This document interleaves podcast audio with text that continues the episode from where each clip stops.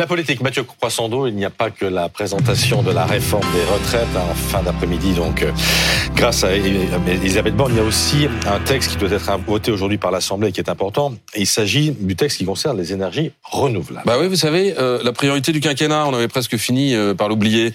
Ça passe, ça se passe cet après-midi. les députés vont devoir se prononcer sur le projet de loi sur l'accélération des énergies renouvelables.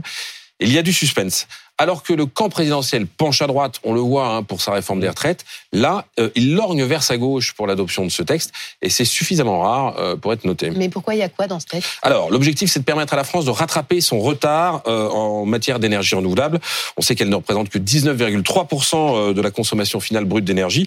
C'est plus faible qu'ailleurs en Europe, et c'est moins que les objectifs qu'on s'était mmh. fixés. Hein, C'était 23% l'objectif qu'on s'était fixé en 2020. Alors, pour y parvenir, le texte prévoit toute une série de mesures, notamment pour alléger et accélérer euh, les procédures administratives.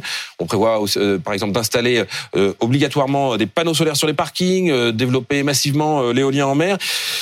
Et puis ce sont des sujets assez touchy, j'ai envie de dire. Hein. Donc il y a même euh, des, des, des, mesures qui ont été mises en place pour que ce soit mieux accepté par les populations. Par exemple, les élus vont faire remonter euh, les zones, les terrains où on pourrait faire de nouvelles installations, et on devra évidemment euh, en tenir compte. La droite voulait aller plus loin, voulait carrément un veto des maires, mais ça, ça a mm. été refusé. Bon, est-ce qu'il y a un projet de loi, c'est un projet de loi qui a des chances d'être adopté ou pas? Ben, c'est là que ça devient intéressant, car depuis six mois, on répète que la vie parlementaire elle est bloquée parce que le, le camp présidentiel n'a pas la majorité alors que ce texte offre un, exemple intéressant de dialogue. Il a été adopté en première lecture au Sénat à la euh, une très très large majorité, droite, socialistes, écologistes, ils ont tous voté pour, 320 voix contre 5 contre. Il y a eu de longs débats et c'était un vrai travail de co-construction euh, parlementaire.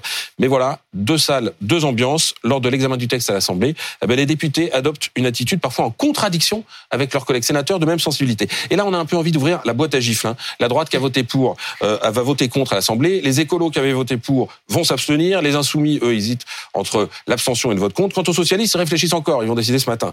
Où est la cohérence quand même hein? Les arguments sont assez pathétiques. Le texte n'est pas assez ambitieux, disent les écolos. Voilà, belle affaire. Est-ce que c'est pour ça qu'il faut se priver d'un progrès? Euh, Pas question de faire un cadeau au gouvernement euh, le jour où celui-ci présente la réforme des retraites, euh, entend-on encore. Mais là, quel, quel, est le rapport quand même hein? Et puis où est le cadeau? Il y a eu 361 amendements qui ont été adoptés, dont 157, 167 pardon, venaient de l'opposition. Il y a eu un vrai dialogue pour le coup.